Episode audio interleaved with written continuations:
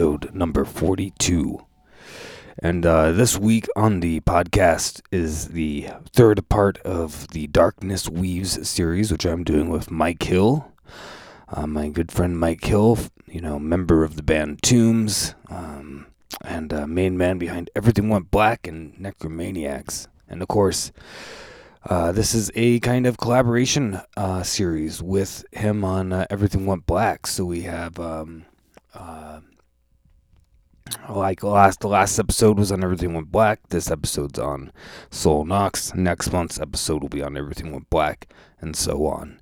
And we're currently working our way through the collection in a lonely place, which you can get from Valancourt Books. Um, please go out and buy it. You know, uh, the more copies we can help sell, the better. Uh, we're hoping that maybe that can encourage more republications of his works, which are all currently out of print except for this volume. So, and yeah, and this story this week is the classic and one of his most famous and influential stories of all time, Sticks. So yeah, we're gonna get into this story. Uh, but uh, yeah, before we get into that, I'll do my like plugs and stuff and um, whatnot, and uh, also uh, here in um, or the next week, I'm going to be posting a bonus episode, which is actually a uh, Patreon episode, which Mike and I did about um, uh, the novel Dracula, which is for my Dracula series. That's going to be on Patreon. And that will be the final one that I upload to the main feed until maybe closer to the end. I might do another one. But, uh, yep. So from after this next episode I did of Mike, uh, you're to have to go and well, sign up to my Patreon. And my Patreon is $2 a month. It's at um, patreon.com forward slash Sol Nox podcast. And, uh, yeah, I'm, uh, gonna try to, I'm trying to get, um, make time to do more uh, bonus content on there. So we got the Dracula series, which is going to be ongoing for probably the rest of the year. Um, and then um, I'm going to be doing some other stuff on there, um, a monthly kind of uh, update episode, which I'm going to uh, be recording actually here soon uh, for this month. And uh, and whatever else, I'm going to try to get a bunch of cool content on there for everybody who subscribes because I really appreciate people actually uh, signing up and paying money. Uh, it's uh, awesome. You know, it's really, really helpful and really like you know motivates me to make one, make more cool stuff on Patreon. So yeah, check that out. Two dollars a month, and you'll get uh, yeah uh, at least two bonus episodes, if not more. Maybe you know, um, hopefully eventually you know even more. So go sign up. It's growing we're in the process of moving forward. So give it a shot. And um, aside from that, yeah, uh, I want to shout out uh, Horseman of the Podcast Apocalypse, which of course Mike is a uh, fellow horseman, and it's our little group of podcasts that we support each other and our friends. And we got every other Monday. You have uh, Brandon Legion with Horror Wolf six six six. His last episode was great. He's talking about his top six. Um, uh, Stephen King novels with, uh, I think she was one edit- edit- editor at Rue Morgue. It's a pretty great uh, episode. I enjoyed it a lot. On uh, Tuesdays, you have the best extreme metal podcast out there, which is Into the Necrosphere with Jackie Smith. So, now a couple was the episode before last. I was on there for a uh, for his news segment that he does, so you can check that out. And uh, yeah, uh, Jackie's going to be uh, back on this podcast in the very near future. Um, on Wednesdays, you have the aforementioned Everything Went Black with Mike Hill, in which he talks to a variety of different people, from bands and um, artists and writers and all kinds of stuff. And uh, Thursdays, you have Necromaniacs with Mike Hill, Mike Scandato, and Jeff Kashid, where they cover new and old horror movies. And uh, Fridays, you have Break the Apocalypse with John Draper, which is Mike Scandato's brother. And um, then the kind of unofficial horseman I like to shout out is uh, Cheyenne from Trivax with Iblis Manifestations, which you know, I think anybody listening to this podcast is going to be interested in that one. So yeah, there's the shout outs. Um, follow everybody and myself on social media. You can find me, uh, you can follow me at Denver Underground Radio. You can also look up my name on there. You can find me that way. Uh, I'm a little bit more selective with who I allow to follow me, but you know, go ahead. Um, probably more likely to get a hold of me on my my main my my uh, account, but uh, as my uh, Denver Underground Radio one is mostly just spam. But um, Denver Underground Radio is the radio uh, online radio uh, station that I run with my friend Ken. Uh, we have um, generally uh, shows on Tuesday and Thursday, and the Tuesday show they both of them start at 9 p.m. Mountain Standard Time, 11 p.m. Eastern Standard Time. And uh, the Tuesday show is Darklands, which is my show, which is pretty much all black metal, um, um, dark ambient, dark death metal, etc. And our Thursday show is primarily, uh, primarily like dark wave, goth, post punk, industrial, but we occasionally do uh, little trips into other genres. Uh, like we're gonna be doing one coming up that's gonna be all about uh, 90s grunge, and you can uh, find all the set lists and everything on the Denver Underground Radio Instagram or our page on Facebook, and uh, you can find links to all our Spotify playlists as well for the uh, uh, live radio shows. Um, so yeah, check all that out. Um, and upcoming, my next episode next week is going to be a uh, new series I'm starting with my one of my best friends, Mike Purdy, who has been on before to talk about uh, Nightmare on Elm Street and uh, Exorcist. But we're going to start a new ongoing series of probably more like bi-monthly, uh, which uh, we're to do. Uh, it's to be called Horror Hotel, and the Horror Hotel is to named after the great Misfit song. Obviously, it's to be a kind of um, uh, just what it says on the tin. Uh, essentially, it's to be every episode we cover a different horror movie, um, and uh, we're kicking it off with a movie that he picked, which is the classic 1990 creature feature Tremors. So, yeah, uh, it was really uh, had a lot of fun revisiting that movie because I hadn't seen it in a long time, and uh, I found that it held up, which you can hear about. And um, on those episodes, we're also going to be kind of be talking about uh, stuff going on in the the horror world or new movies we see, stuff like that. So, uh, hope you guys enjoy that series, which will be going on, like I said, pretty much like around every two months. Um, so yeah, with that being said, hope you guys enjoy Darkness Weaves. Uh, Sticks, the classic, uh, the classic story of a uh, kind of uh, everlasting necromantic cabal, could say. So, hope you guys enjoy. Hail Satan.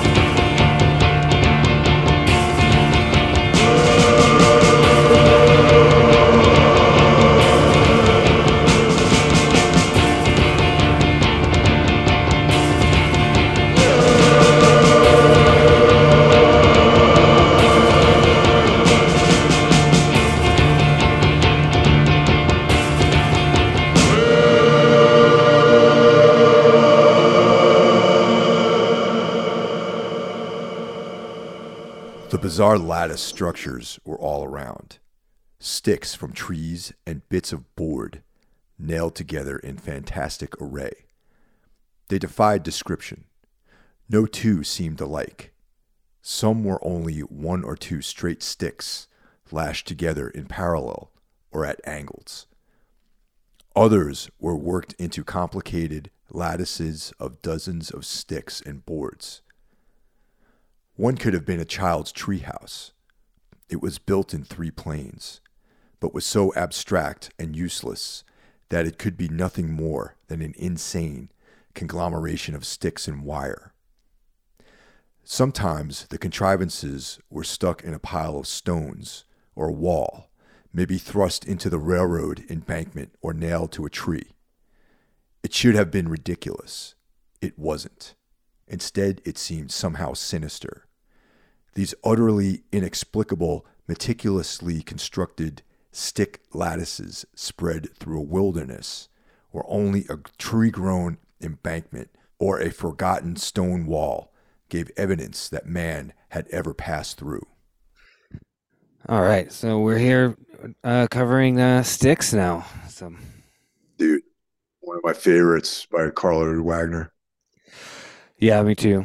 I think. Um, I mean, obviously, you've read a lot more than of of his stuff than I have, but I think that. Uh, uh, so yeah, I mean, this is one of my favorites so far that I've read. Yeah.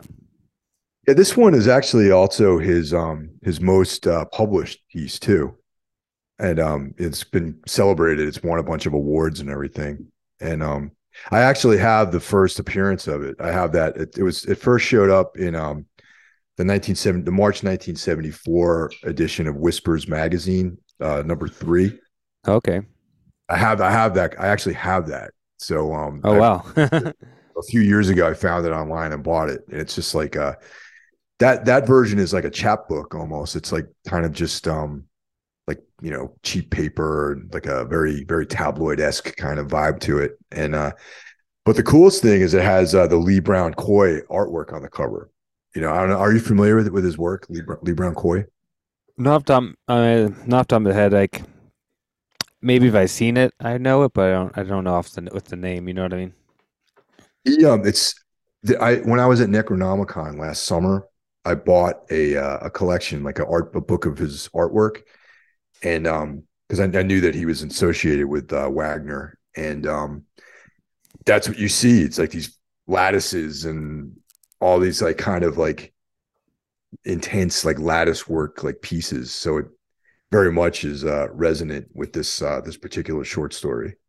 Nice. Yeah. If if you can, you should send me a picture of it. So when I post the the, the uh, the episode next week, we can uh, include that, you know, because if he's like kind of, it'd be pretty cool to have that in the post, you know.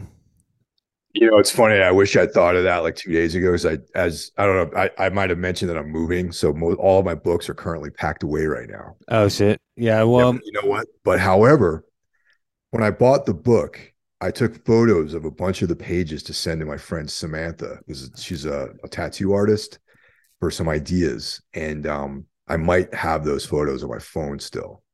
Okay, cool. If not, I'll. You said it's Whispers magazine. I'll try to see if I can look it up and uh, yeah, find the cover. But the um, yeah, I think this is definitely one of his more famous stories. Like um, it's one of the ones that that I was aware of first, like with Wagner. Like um, I would say like this one and River of Night's Dreaming were the two that that I was like aware of uh, earlier on. You know what I mean? Like, and um, I think the story also definitely falls into kind of a Lovecraftian mythos to a certain degree. You know, in a way, I feel like he's like developing his Lovecraftian mythos, but it kind of has has relationship to a lot of Lovecraftian ideas, which is cool.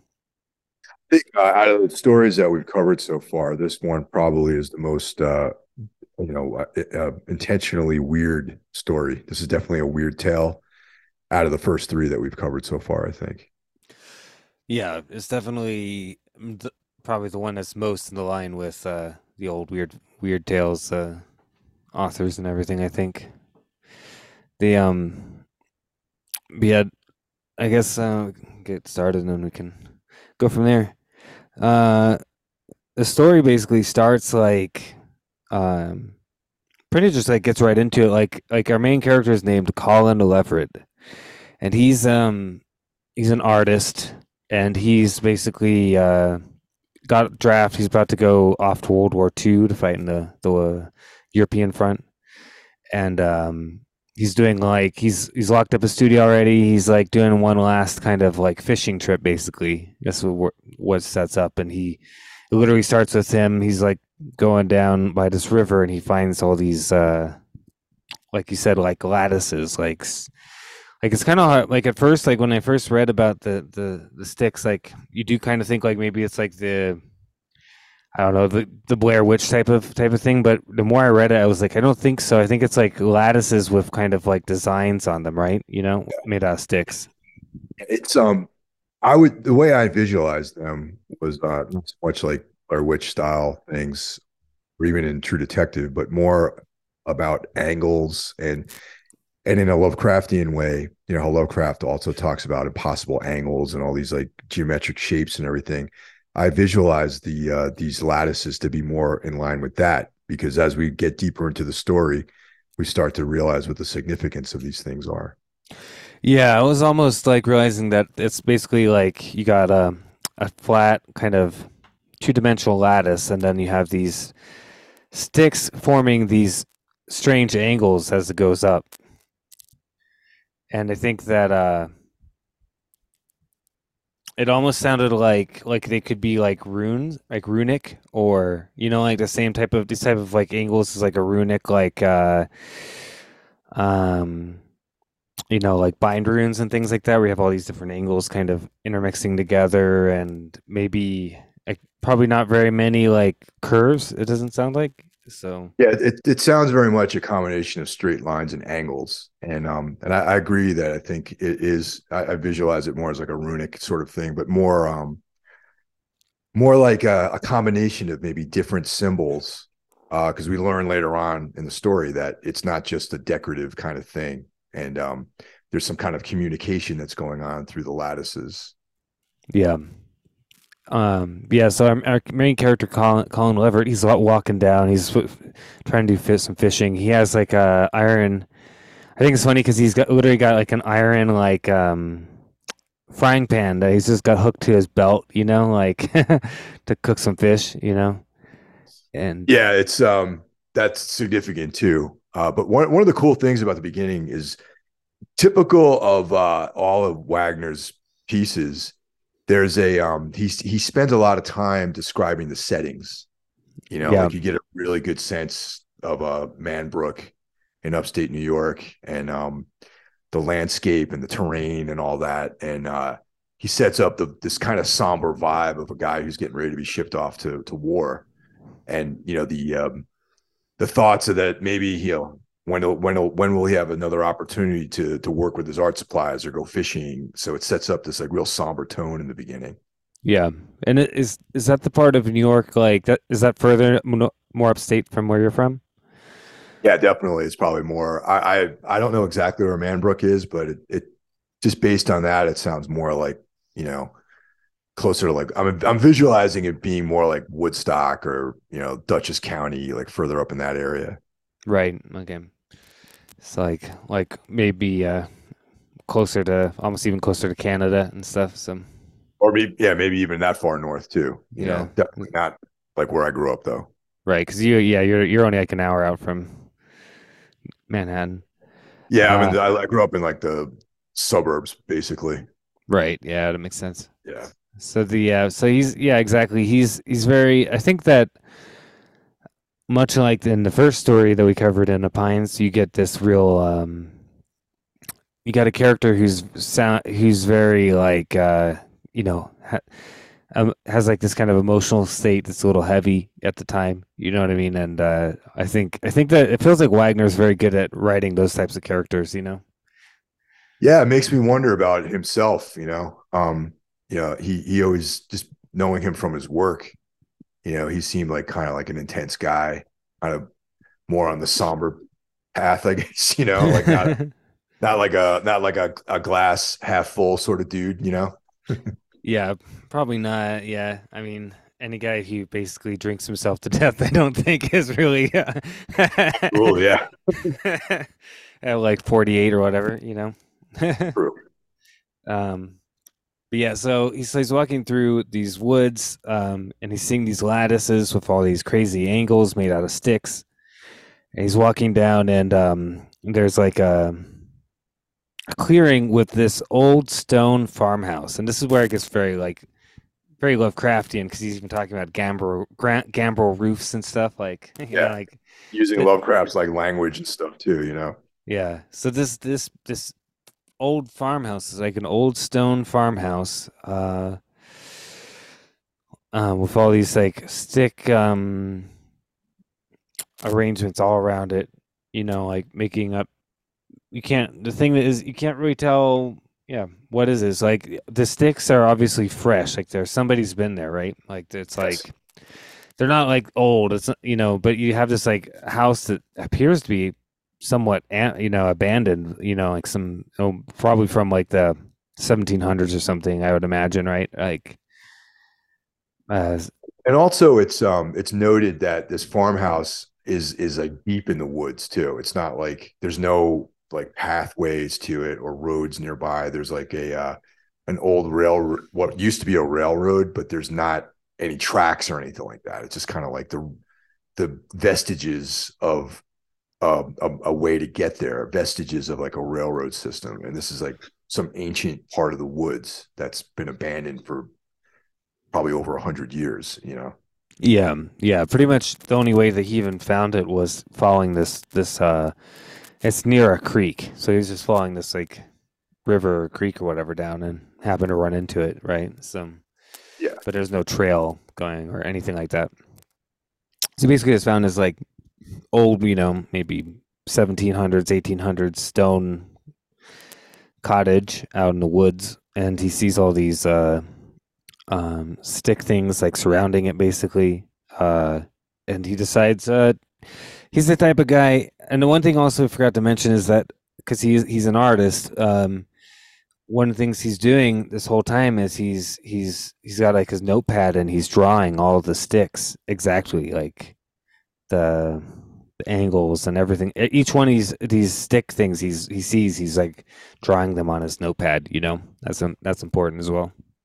Yeah, yeah. So he's documenting all this stuff, and then when he enters the farmhouse, he notices that there's actually fresh sketches on the walls, um, like drawings of the same lattices on the outside. So he's questioning, you know, it's like, is this like the the kind of like command center of the guy who made these things? Like they they look to be just a few days old. The drawings, like, are they like, you know, maybe a month old? So someone has recently been there, kind of uh, in this abandoned building for you know, to for this purpose, you know. So that's it kind of sets up this like very weird environment, you know, like there's an ancient thing, and then there's like something more recently someone has visited this ancient place.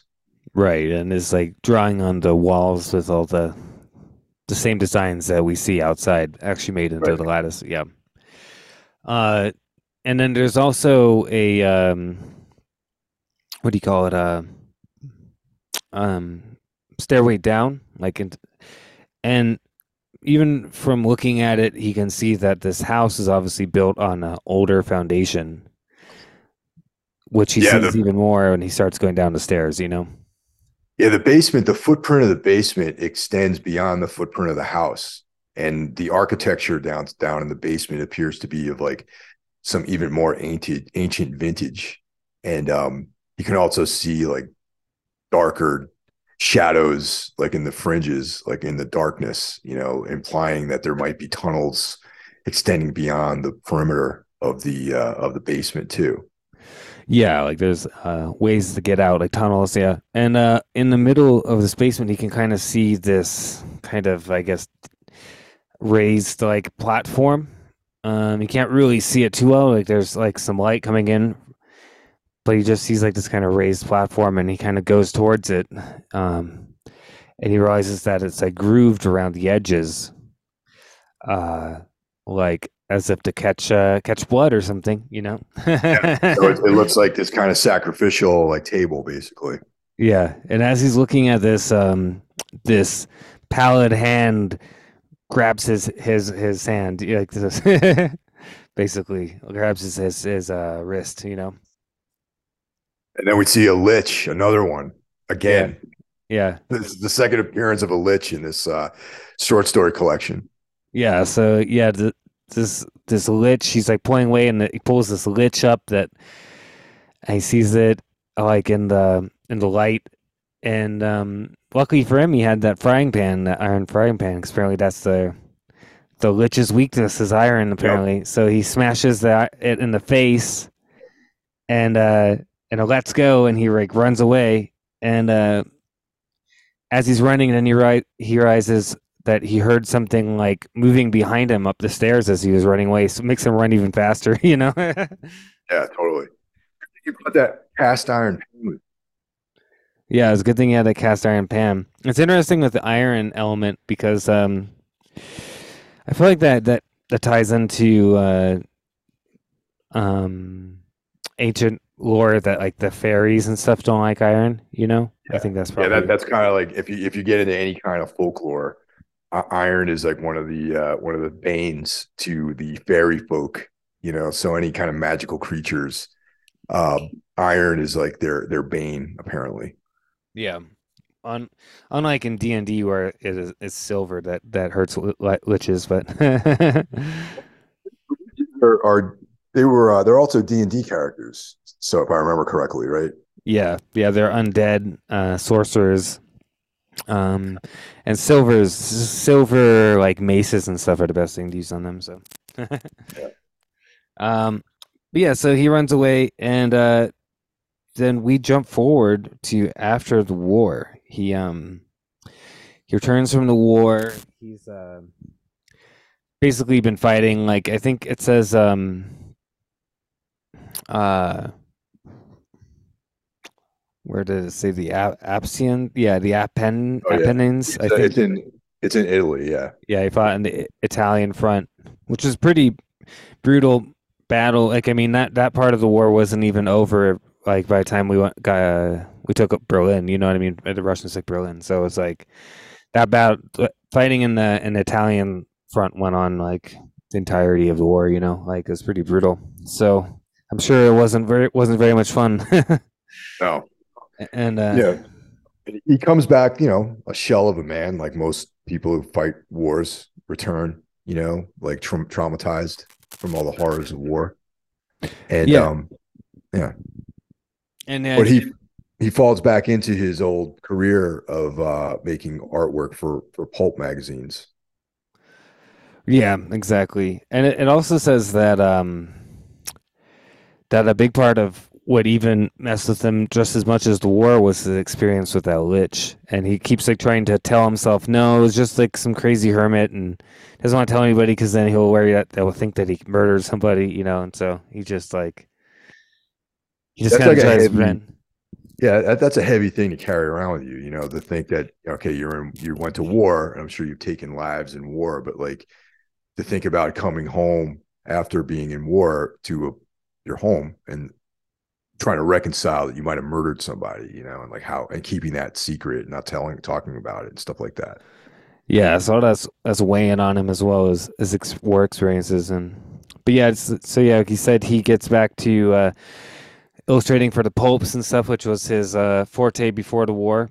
Uh, except for something's changed in in that he um the pulp he his work now is too grim and ghoulish for even the pulps. You know, he's taken he's he's really like putting all of the horrors that he's experienced into his art, and it's becoming too horrible for the pulp magazines. So he starts actually doing stuff for galleries and fine art and stuff uh, instead. You know, but even even in uh, in his uh, commissions that he gets, he had to make a, a uh, statuette of a, a martyred saint and even that was returned to him because the patron who commissioned it said that the martyring of the saint is was too realistic and too brutal for him.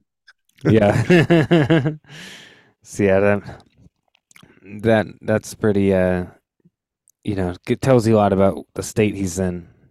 Um, but then the next part of the of the and I guess I guess this final part of the story is, um, kicks forward 25 years, right? So we go. There's like three time slips in this thing. There's the before World War II and he, before he gets deployed.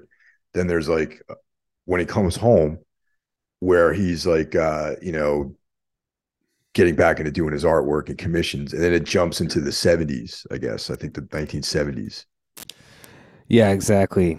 And uh, he gets a um, a letter from Prescott Brandon, who's a editor publisher of uh, something called Gothic House, which is a small press that specializes in books of the weird and fantasy genre. And uh, oh. yeah, Prescott tells him, um, "I'm uh, putting together a deluxe three volume collection of H. Kenneth Allard's horror stories." And he uh, wants to get um, illustrations done for these books, and he can sky's the limit. You know, Colin, he tells Colin, "You can do whatever you want. Like the more macabre, the more macabre, the better." You know what I mean? So. Yeah, and he said he was specifically uh, not interested in your your typical werewolves and scantily clad women and stuff like that in this in his uh, letter. Yeah, yeah. Now it's funny that you got Prescott Brandon, who is the owner of Gothic House, and you have uh, H. Kenneth Allard, right? So these guys are kind of analogous to actual people, and you know it's I there's been conjecture about um, Brandon Prescott Brandon. It makes more sense to me that he's actually August Derleth. Right? Yeah, yeah, I think so. Yeah, because like Derleth also had um uh what was the uh Arkham House that was his publishing company yeah, exactly. Because it's Gothic House, so kind of sounds like almost exactly like that. You know, yeah. some people say that it actually might be, you know, maybe uh, it was a self-referential thing with um with Wagner because he also had a publishing company called Carcosa Publishing, and uh, but it seems to me like more of the line is more of like a Derleth kind of thing because he's more well known as a as kind of like the curator of all the weird fiction stuff, you know, for back then. Yeah, and I would say it's more like Derleth as well because obviously he is a. I mean, obviously, um, both the main character Colin uh, Leverett and also as Prescott Brandon are, were obviously around. You know, in the height of the pulp era, you know what I mean, in the 30s or whatever. Like, because it seems like from judging by the letters that they they seem to know each other and everything, or be familiar with each right. other and each other's work. You know what I mean? So and Wagner was like significantly younger than those guys. Yeah, making more sense to left. Yeah. Yeah, exactly. That, that's what it strikes me as, and of course, H H um, H uh, Kenneth Allard. Uh, it feel like definitely feels like H. P. Lovecraft, right? So, yeah, especially since you know the mythos involved in this story, like in his storytelling, is you know it, it harkens. They talk about the old ones and all that sort of stuff too. Exactly. Yeah. So so yeah, so Leverett is excited of being doing this. I mean, you got to think at this point he would be probably in his fifties. You know, yeah, somewhere there. Yeah, because he's probably like somewhere in his twenties when he went off to war. I'd imagine maybe a little bit, maybe even thirty. So he's probably in his fifties or sixties at this time, right? So he's probably feeling nostalgic for back in the day and everything. That's what it even says in here. You know, so and uh, and he's also excited to to do whatever he wants, like no no compromise, as, scary as possible. And um, as he's doing all the art and everything for him, um, you know, he went back and reread all re- reread all of Allard's books and uh, stories, and and of course, it should be, this should also point out that um um it's probably Lovecraft because it says um Perhaps because Allard's tales evoked the same sense of horror. Perhaps because Allard's visions of crumbling Yankee farmhouses and their depraved secrets so reminded him of that spring afternoon on Man Brook. So then he uh, just like makes him think about the sticks, and then he starts putting the lattice work and the sticks into the illustrations that he's doing for Allard. You know. Yeah, yeah, definitely. I mean, Yankee Yankee stuff is definitely within the wheelhouse of H.P. Lovecraft. You know, since he's a guy from Providence, and a lot of his stuff takes place in New England. So yeah. Well, and then you got also you think about the um, oh, fuck, what's that? What's that one with the guy, the old the old cannibal guy in the in the strange old man or whatever? No, I don't know. Oh yeah, the Lovecraft, the Lovecraft story. The Lovecraft story with that like cannibal guy in the woods. I can't remember what the story is called. Yeah, I I can't. Sometimes I, I space on the names of these stories, especially like the more like not like the main ones. You know what I mean? Yeah, because it's not a strange old man. That's the one about the guy in uh, Kingsport, but uh, yeah, whatever it is, yeah, like that one. That one story has has a old dilapidated stone farmhouse out in the wood, out in New England type of thing as well. So, like, I definitely feel like that's where he's coming from. Um, so yeah, so Leverett starts putting all the stick structures into all of his drawings. Uh, he sends the stuff to to Brandon, and um, and uh, basically Brandon uh, writes a letter to to Leverett asking, um, "Hey, where did where did all these sticks come on to? Like they're actually very creepy. You know what I mean? Like, uh, what's the deal with these?" And so, um, Leverett um, writes back and tells him the story minus the the light, you know, minus the murder in there. yeah, he tells him about the house and the sticks that he, he, doesn't. found. He doesn't confess to murder in the story. yeah, exactly. And uh, and um, basically, uh, uh, Brandon replies that he forwarded the, the letter to uh, Alexander Stefroi. Stefroi is a uh, scholar and uh, is interested in all these types of types of types of things like that. And so yeah, then like ar- archaeology, archaeology, like archaeology and like ancient civilizations and stuff like that. It's kind of his bag. Yeah, particularly like in the Northeast. And uh, Yeah. he he and this guy Stefroi sends a letter to um, him talking about the um, about the house. And what's interesting is he's talking about uh um basically like megalithic constructions dating back to the Bronze Age, which exists in the nor- Northeast, and it says uh, their possible use in rituals of black magic in the colonial days. And um, he says that. I mean, in the book, in the story, it's talking about archaeological evidence that shows that 1700 to 2000 BC there was influx of Bronze Age peoples into northeastern Europe. Um, and it's remains of the same megalithic culture that you see in the Mediterranean, Mycenae, Stonehenge, etc. Um, and uh, yeah, he says rather appears to have been a religious cult whose adherents worship a sort of Earth Mother. All this stuff uh, gave sacrifices and interment in megalithic tombs, and then he talks about um, um, sacrificial tables and barrow mounds and stuff in the Northeast. Some of these are real things that actually do exist in the Northeast. So you know there are Yeah. like stone circles like there are in like uh almost it's almost the same as like Avebury and stuff, but in the Northeast. But then um it talks about how early colonials uh were being used by colonial sorcerers and alchemists. This is particularly true after witchcraft persecutions drove them into their western wilderness, explaining why upstate New York and Western Mass have been, seen the emergence of so many cultist groups in later years. And um, There's an interesting crossover with actual history too in this story. Like like uh, Wagner weaves together um, historical events, historical people. Like some of the names are act- were actually people that existed in real history, and local folklore, and then his own fictional narrative is all kind of interwoven in this story. Right, kind of like this story, this like the Shadrach Ireland's brethren of the New Light, uh, Yeah. who believed that the world was soon to be destroyed by sinister powers from outside, so that they, the elect, would then attain physical immortality. They were having their bodies preserved on tables of stones until the old ones came forth returned them to life. And that that that uh, Shadrach Shadrach Ireland guy was a real person, and that was what what you just just just described was kind of close to what his actual belief system was too. With his oh, cult. really? I didn't know that was a real thing.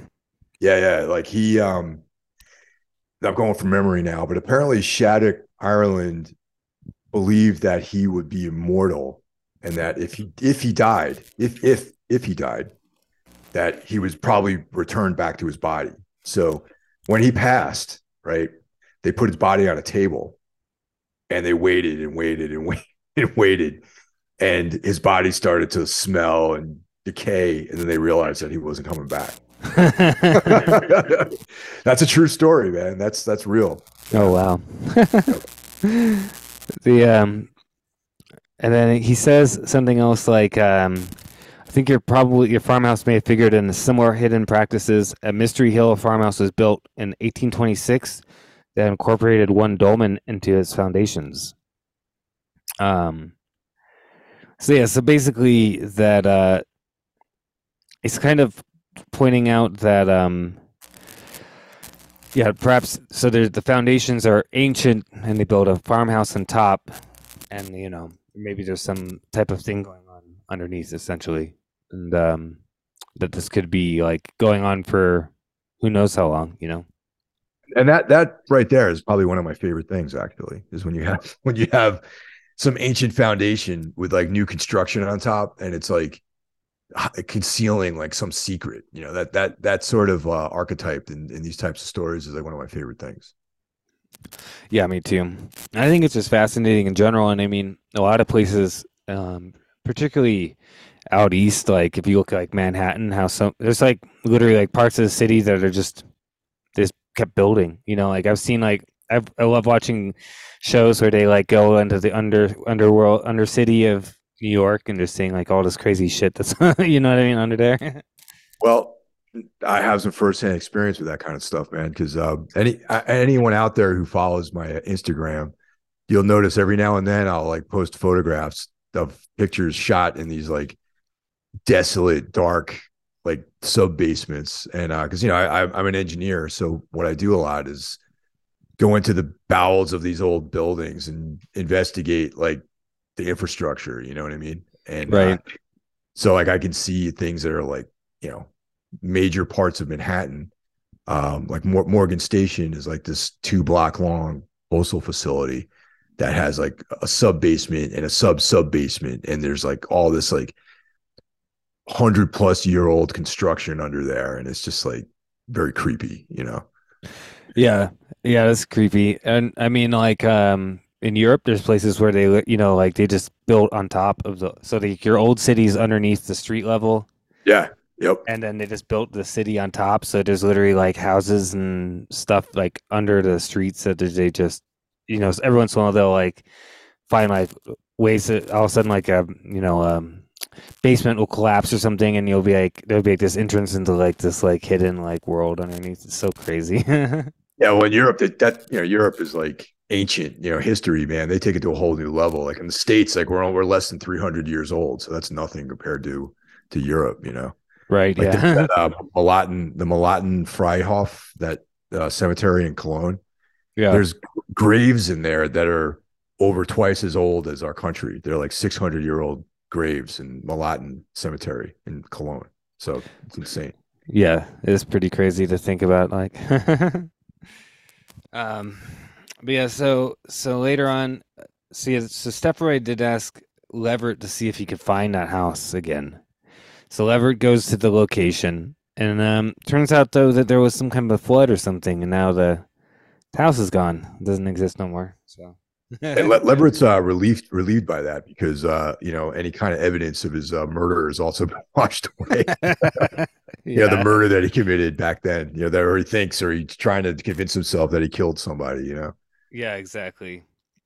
The um, and then he gets another letter from uh Stefroi, and that Prescott Brandon was murdered. And it says that the afternoon Prescott Brandon, this was a severe blow to me, as I am sure it was to you and all know him. Um, it talks about the mindless brutality of their crime. So they're apparently ransacking the the, the place. And also that reminds me of something I forgot to say earlier was that there was some type of major or something that had tried to get in contact with Prescott about the sticks and everything. Oh, wanted uh, to get in contact with Leverett. Yeah. Major George Leonard. Yeah. Yeah. And it's interesting because that's just something that gets sprung up, but it doesn't really come in. I mean, we don't really know what the deal is with that guy. We never find out, but it's like, but it's interesting. And then right after that, he finds out that Brandon gets he was murdered. Um, but the books still come out, and um, yeah, the uh next thing you know, the um, there's this guy shows up at Leverett's uh, studio, and uh, it's funny the way he describes like um, this guy's like very very pale. He's wearing like a turtleneck sweater, like keeping all his body covered. He's wearing sunglasses, you know, like uh, black driving gloves, like everything's covered Yeah. up. Yeah. And uh, he's like, um, Brandon told me where to find you, and uh, he says, "I'm Dana Allard. I'm uh, Allard's. Uh, was it uh, uh, half brother, or no? Wait, what? A, sorry, was it cousin? Yeah, no, yeah, uncle. related uncle. to H. Kenneth Allard. Yeah, He says Allard was my uncle. That's what he says. That's what. It yeah, that's what it is. Yeah. Yeah, and um, this guy and this Dana Allard basically um has like uh comes up to him and says, "I have all these um manuscripts that that my uncle left, basically, and uh, it's all these um." Uh, all these writings and everything, and and he can he can see Leverett can see that it was indeed uh, Allard's writing, you know, because he could, it's all in handwriting, so he could recognize the handwriting and everything. Sure. And um, the uh, what was it? Um, there were references to elder. The interesting, yeah. So there was uh, is describing a megalithic structure his doomed narrator had encountered in the crypts beneath an ancient churchyard. There are references to elder glyphics that resembled his lattice devices. Uh, he talks about these incantations he records here from Alwar's Rocky's Forbidden Tome, which is probably, I would imagine, Necronomicon, right? yeah, yeah. Yox, youth, suit, hirath, yox, you know, and all this stuff like that. So, Now, And- the interesting thing here, though, is that um, you know everyone's having a hard time deciphering this uh, this writing, except for Leverett. Leverett is able to to pronounce, pronounce some of these words, and he also detects like a certain cadence and rhythm with the with the writing too. So he's starting to um, you're starting to get the feeling that he is the exposure to the to the sticks, the lattice sticks, and his drawing and his involvement in it is changing him somewhat, and he's able to like see things differently and become more sort of like drawn into whatever's going on, whatever this thing that's going on that we don't know about just yet. yeah, exactly. And um, and Dana Allard says that he's going to publish all these things called Dwellers in the Earth, named after the longest piece. And uh, he wants them to do the drawings and do all the the sticks and everything in it, you know.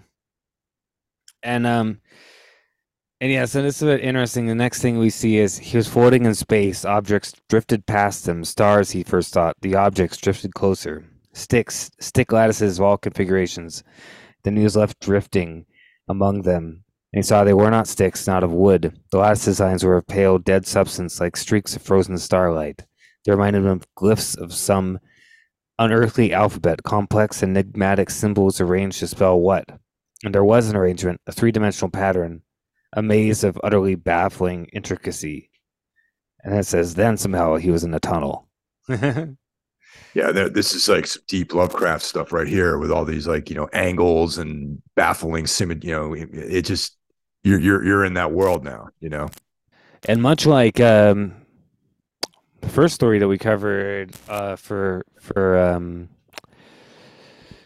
uh, bef- uh, before, which was Dreams in Witch House, he like basically these um, sticks and stuff seem to physically bring him into another place. He thinks he's dreaming, but uh, it seems like he might even be there physically. We're not sure, you know. yeah like astrally projecting you know Yeah. this like into this like nightmare world you know and then the, there's a second vision too that comes up later that you know kind of confirms some of this stuff Yeah, and this first one, he's in this like basically it sounds like a dolmen. He's like uh, it's, um. It's like a tunnel. He's climbing. Is crawling. Stone lined burrows, and all of a sudden he comes to like an altar like slab in the center of a big chamber with a spring of water. And uh, it says its outer edge is encircled by a groove, sickeningly stained by the substance that clotted in the stone bowl beneath its collecting spot. So you got this blood covered thing. And then he gets to there, gets to the front, and this creature grabs his hand and leads him to it, and then he realizes that it is the same face of the lich that he smashed the head in, with like the head still kind of kind of smashed in, you know. yeah, yeah, it's awesome. then he wakes up and he has more drawings to do, you know. yeah, that's that's like the immediate thing he does. He gets back to work, which kind of like you know, the the more times you read the story, you start realizing that he's like under the spell of this thing, sort of like he's like this this whole he's just part of this like world now. Like it's like this overarching miasma of like negativity and he's drawn into this whole realm of having this dream world coming out of the dream and then getting right back to work like obsessively drawing this stuff and putting it together and all that. Yeah, and um, kind of we we're, so, getting into the final like uh kind of climax of the story, and we get uh he finishes all of the stuff. Dana Allard's finishing publishing the book, and he gets a letter from Stefroi, and Stefroi says, uh, "I've uncovered a." a megalithic site of enormous importance. It's located on the estate of a long, prominent Massachusetts family. Um, and he has investigated secretly, and um, he get basically um, we don't know who it is, but I think we can guess later. But uh, the um, apparently these people have been like uh, Brutus sorcerers and witches and alchemists and stuff since like the 17th century, and uh, using these underground stone chambers and megalithic artifacts put to foul usage and diabolical practice. You know, and this guy had snuck in a little bit to see check it out. But uh and he came across those stick lattices as well in this place. And uh but Stefroi's like, well, I'm gonna try to sneak in um and try to like uncover more, you know. And uh so that that's what he says sees in the letter, right? Then I guess we can go to the second vision that Leverett has after this, right? So he goes into another psychedelic journey. Um, and this time he's drawn into this uh this this structure and uh you know he he wakes up he he has this what he thinks is a dream right um where there's like a sacrificial table and the lich hands him this knife a sacrificial knife and then whispers in his ear just giving him direction on what to do right? And then Leverett wakes up and he's covered in blood and he has a half devoured human heart in his hand. Yeah, and it, he said he says that there is a white-haired guy on the altar as well. Yeah, yeah, yeah, the altar. Yeah, and he's like, he's like, recognition seemed to burst over the face of the guy, and he wonders if he should own him. But yeah, then the guy, the light, tells him what to do, and he gives him the knife, and next thing you know, he wakes up, he's got like a half devoured heart in his bed as he's cleaning himself off, like he hears what is, I think it's on the news that um that uh Steph Stefroi was found murdered, but they say that he was like crushed by some falling rock or something like that. Not that he was, you know, sacrificed with a knife and his heart ripped out of his chest. yeah, but I think we can. uh I think we can put two and two together there. yeah, definitely. Yeah. um but uh, so Leverett shows up at Dana Allard's house, which is an old stone farmhouse in the middle of the woods, which should be uh, thing number one. That should give him pause, you know what I mean? But he doesn't really sure. think about it. And he goes and he's telling Allard, like, oh, these, the we got to destroy them. Like, there's some cult. They're, um, their glyphs they killed everybody like you know we need to destroy the books we can't release them and all this stuff like that you know but then dana's like no come in the basement let me show you the books you know i need to i need to give you one. And he get he like takes one of the books and he signs it and hands the book to to leverett. And leverett looks at it and realizes that the whoever realizes two things almost simultaneously. One is that the signature on it is is is H um whatever writer uh H Kenneth uh, Allard H Kenneth Allard and also like the makeup that's covering the guy's like light bone skin is coming off so he realizes that oh shit this is actually Howard. You know what I mean? Like the writer. Yeah. And, And uh, uh, I'm sorry. Go ahead. Yeah. The, oh, whole, was- the whole like story, the whole like reveal is like really interesting. yeah, and he he he tells them to answer your question. They are elder Griffics, and then he signs it for Colin Leverett, without whom this work would not seen completion. and yeah, as you're saying, like he explains to him what uh, what it what it all means. He can do that. Yeah, it's like um the whole thing is this like this kind of um it's like a language virus, I guess, is a way of putting it. Uh, you know, the, the author was in on this whole conspiracy. That's the thing. There was like an overarching conspiracy to to open up a portal to allow these like elder beat creatures, these elder ones, old old ones, to come in in through and and have the dead, you know, rule over the living, basically.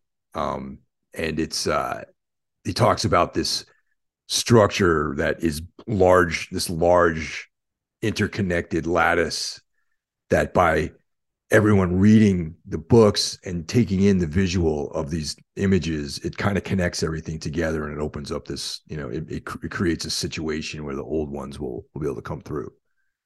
Yeah, and um, the guy that I guess the guy who's pa- had he smashed in, his name is Althal. Althal, I guess, has been formulating this, this working for like four millennia or something like that.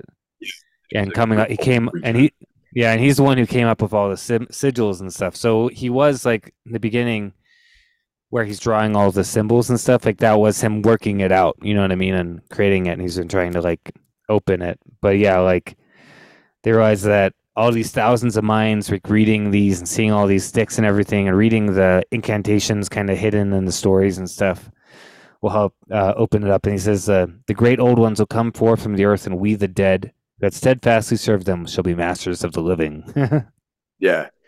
Great story, man. And, and, um, it's funny, like, have you ever seen Pontypool, that movie Pontypool, the Canadian film?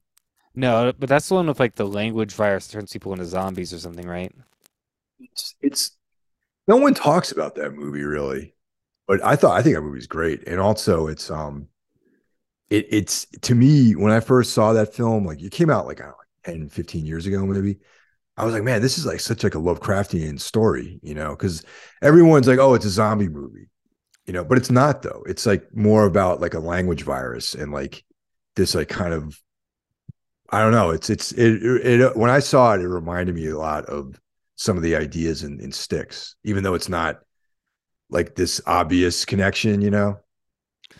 right it's more like a linguistic type of uh, virus moving from people to person person instead of like um i guess in sticks it's more like that these symbols in the book plus maybe like the words in that the Howard's written create this like openness receptivity in the person right and then Yeah. enough people all share this receptivity it'll open up this gateway i guess is what the concept is right so When I first saw that movie, like, it's- when I re- you know, it's back when there was um like a video store when I lived in Greenpoint, I used to go to this video store called um Photoplay, and I got to be really good friends with the owner, and he just really knowledgeable guy, and and you know I was always renting horror films, and I saw Pontypool come out, and I think I might even have read about it in Rue Morgue or something, and uh people are like, oh yeah, yeah, it's a zombie movie, but I when I saw the film, I was like, man, this is like a lot like like this kind of like weird Lovecraftian film. Um, reminded me a little bit of this story, you know, not so much in the specifics, but the idea that there was like this mind virus that had to do more with language as opposed to symbols, you know. I, I just thought it was like an interesting connection, you know.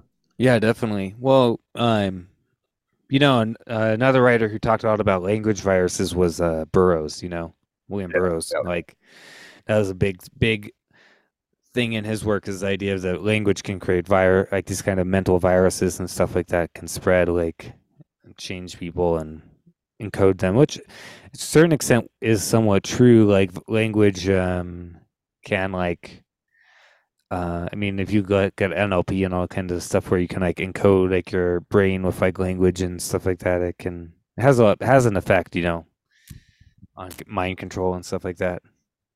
That's why that's why like language is always like the first thing people try to, you know, totalitarian states always try to go after language and freedom of speech and stuff first, so that because they want to control the way people think, you know. Know, redefine words. You know, redefine, give new definitions to to you know change change how people think about certain stuff. You know, they throw out these terms. It's like, well, the classic definition means this, but now our new definition means this. I'm going to use this word to describe this condition enforce it on everyone. You know, that's like another that's like a big thing with totalitarians.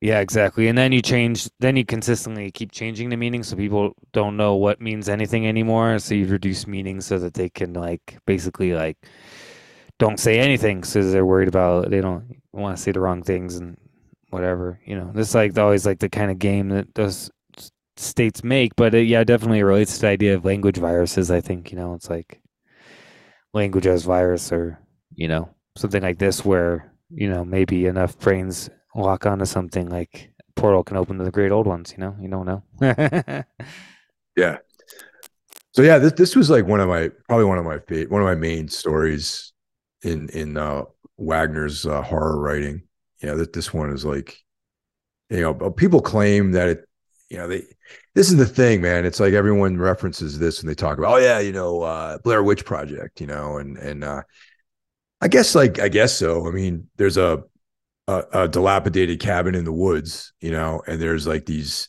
lattice things, but I don't really visualize them as the same types of things that you see in in Blair Witch Project, you know.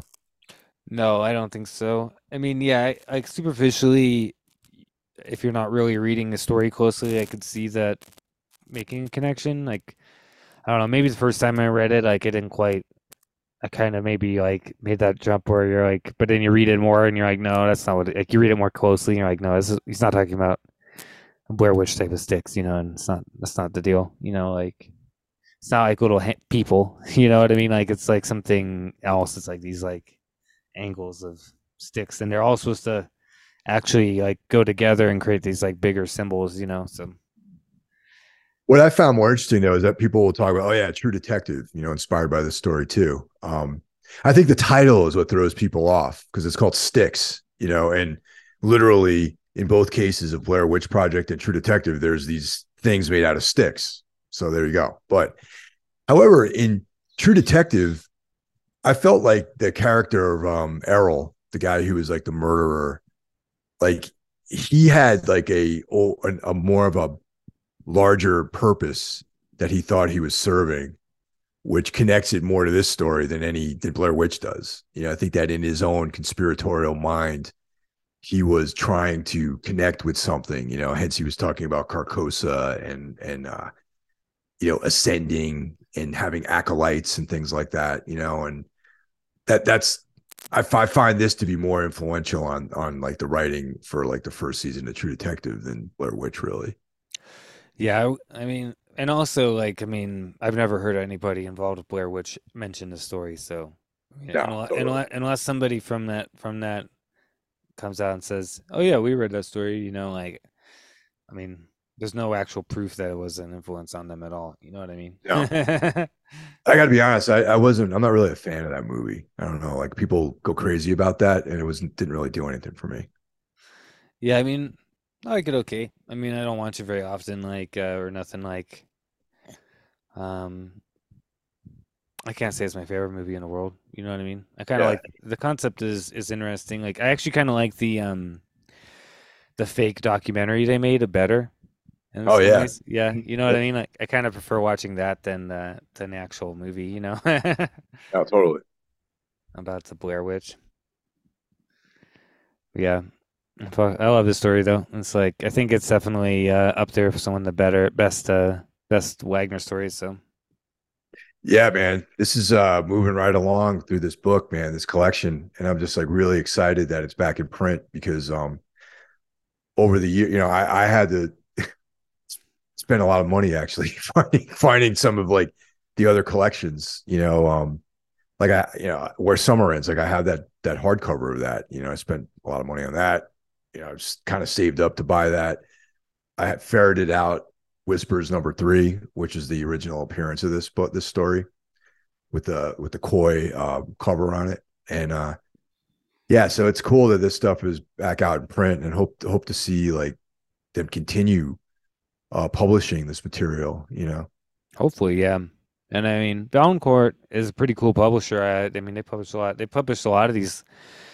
I mean, um, I know that they have like a thing with that Paperbacks from Hell book Yeah. where they're publishing like old books that was in that as well, like which is pretty cool. Like bringing back like old '80s, '70s like horror paperbacks, and um, yeah, I'm glad they put this. And I'm also happy to see people that listen to the podcast buying the book too. Totally, dude. That's I've seen. Yep, yep. I just just today I saw something on Instagram. Cam, he um he he has a copy of this book and he has a Townes Van Zandt record. Yeah. Shirt. Yeah. I'm like, great. Someone's paying attention, man. That's awesome. Yeah, and I, I think uh, I think there's a couple other people uh, who have posted there told me that they bought it because of us doing the episode. So, I mean, I hope people are enjoying it. You know, I hope people are really digging it. That's the thing, and they're telling their friends about it. yeah, me too. You know, I mean, that's that's a part of why we're doing this to to tribute Wagner and hope that people will buy the book and maybe we can see more of his stuff in print and everything. Well, you there- know, there's material of his that I haven't even read. Like there's um like he has a bunch of weird westerns too, which I didn't even know about. And I don't even know where they appear. You know. I don't know either. Yeah. And I I know that when it comes to the horror fiction, there's one other main story collection that came out after this one, I think, right? Yeah. Which I hope that they reprint that one next. That'd be cool. And then Yeah, it's it's uh also this movie I think would be and it's it's unfortunate that Wagner is not on other people's radars, but this would be an incredible movie, I think. yeah, I think it would be a cool one. I it would be um you could you could you could make it into I mean I think that if you you could really do that first part like really creepy and like the in in part, I mean, some of it might be like just them drawing stuff or whatever, but I think you could make it into a pretty cool like pretty cool movie or an hour like a TV part of a TV show or something, you know. There's definitely enough here, especially with all the time slippages, like the you know, like how things take place in different timelines. Like there's definitely enough content to to, to turn this into a feature 90 minute film. But in the age that we live in, you know, to make a four part miniseries or something out of this story, I think is also within the realm of possibility.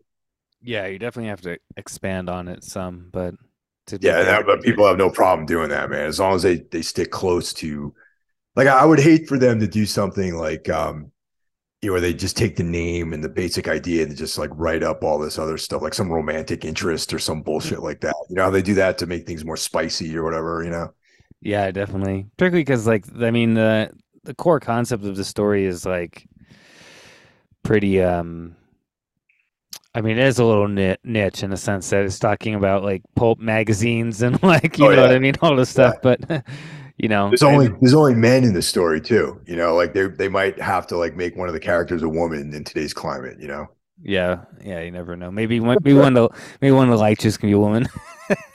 or like one like the maybe like uh you know um like the scientist uh steph steph Stefroi like that they, they, they might make him into a female character or something you know yeah, and then he can then he can like kill her on the altar and stuff, and you know, Yeah. rip her rip her open or whatever. Exactly, yeah. The spice. That's how you spice it up. that's how. If this was made in the seventies, that's how. That's what they would have done. You know. 70s definitely like Stefroi would be a woman and she'd be like naked on an altar you know Yeah. Sure. It'd be like in um, Devil's Rain or something. oh what a great movie man you, you can't go wrong with ernest borgnine and william shatner in the same film man you know Yeah, and then you got um, what's God, what's that guy's name? The main, the other brother who ends up.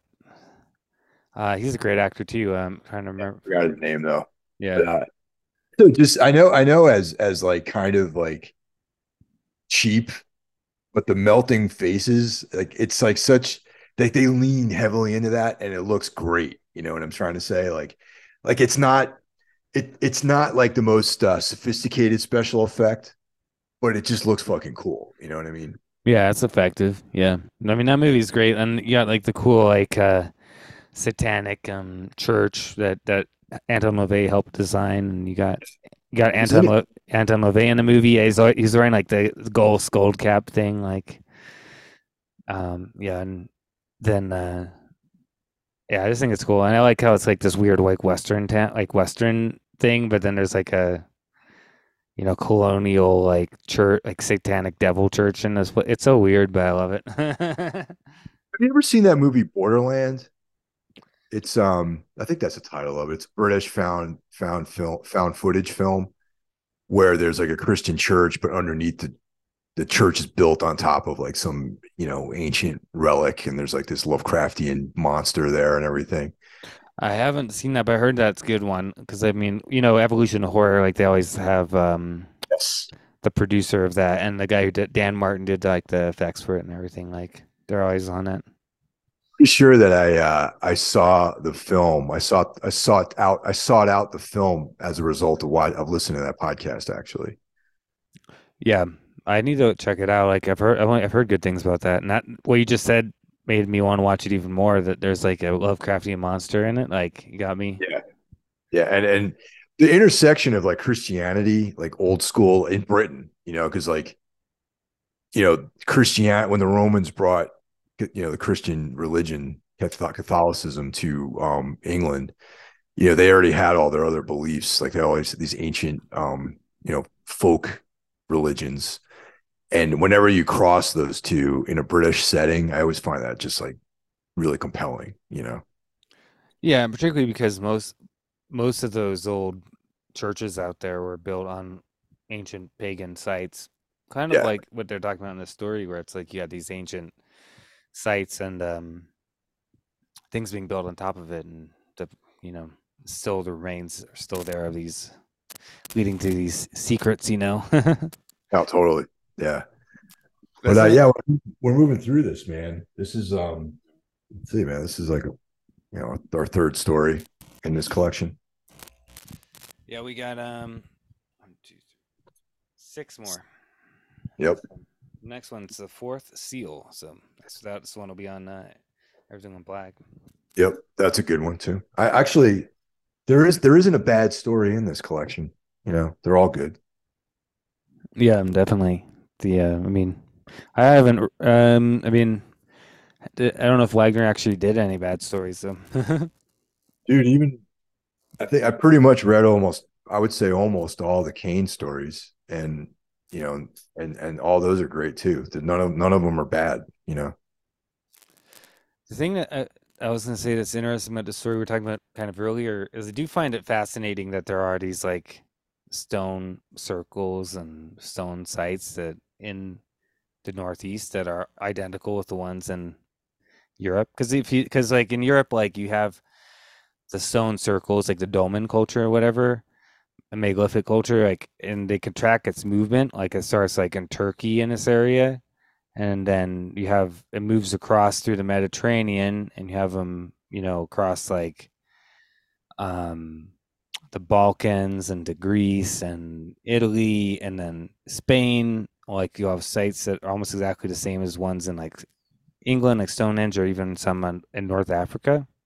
So it's obviously you had a culture that was spreading across, and then you have more of these sites in the Northeast. It's very, it's very interesting. So I mean, I don't know. I've always felt like that could be could be possible that there were Europeans coming across the same way the Vikings did, but a lot earlier. We don't know. You know, it's like possible. Yeah, no, absolutely, man. Like that that stuff is always pretty fascinating to me as well. Like the how how these things traveled across the you know across the planet. You know.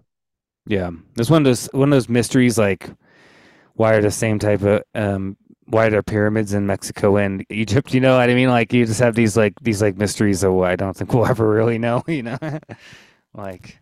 Yeah, I mean, you know, there's also the ideas of maybe like there was an advanced civilization that had the capability of you know trans global transport you know what i mean? That you know like if if our if our civilization disappeared everything's made out of plastic and there'd be no trace of us existing except for the things that are made out of concrete and steel you know and even those things would fall apart eventually too you know and like over the course of a thousand years there'd be no trace of anyone being here you know? Yeah that's true. Yeah you know, I mean, that's the thing. Like, we're talking, if this type of civilization was around, I mean, this would be what fucking like ten thousand years ago or something. You know what I mean? Like, yeah, It's Yeah. a long time ago, you know. in, in in like our reckoning, but in the in the reckoning of the planet, ten thousand years is like nothing really. You know, that's Yeah. the trippy thing when you start thinking about time and the disappearance and emergence of civilizations and like you know the f- floods and like the epic of Gilgamesh and like all this stuff. It's like you know time like who knows like thirty thousand years ago what was happening on this planet. You know. Yeah. Yeah, in a lot of ways we don't know. And I think it's fascinating too when you think of Egypt, for example, was around for the same culture, a consistent culture for, you know, 4,000 years, 5,000 years, something like that, you know, like Yeah. the the essentials of it barely changed, you know, like it's like we've only been around, we, you know, like think about how much things have changed in our culture in the past thousand years, you know, like Egypt maintained this like kind of almost static culture for 4,000 years, you know, like that's for, that's a long time, dude. Yeah, yeah, totally. You know, it's funny to think about that. You know, even China too, same thing. It's like, you know, having Egypt around is like like almost like having oh yeah, Sumer, you know, or Mesopotamia or something like that. You know, it's like these, you know, Assyria, like these like ancient places that you know that just disappeared. You know, but the Egyptians are still here. You know. yeah, because yeah, they outlasted all those ones. It's, pretty, it's just kind of crazy to think about all this kind of stuff, you know. Oh yeah, big time, man. Yeah. Um, but yeah, uh, I'm definitely looking forward to continuing through the the story collection, though. So, like, we got we got some more, and then we got to, then we're gonna keep on going with Wagner. So, Yeah, it's a it's a it's an undertaking for sure, definitely. yeah. So, hope you guys enjoyed this episode, and uh, you know, we'll we'll be back for this one for Darkness Weaves next month as well. Take care, everybody. Bye.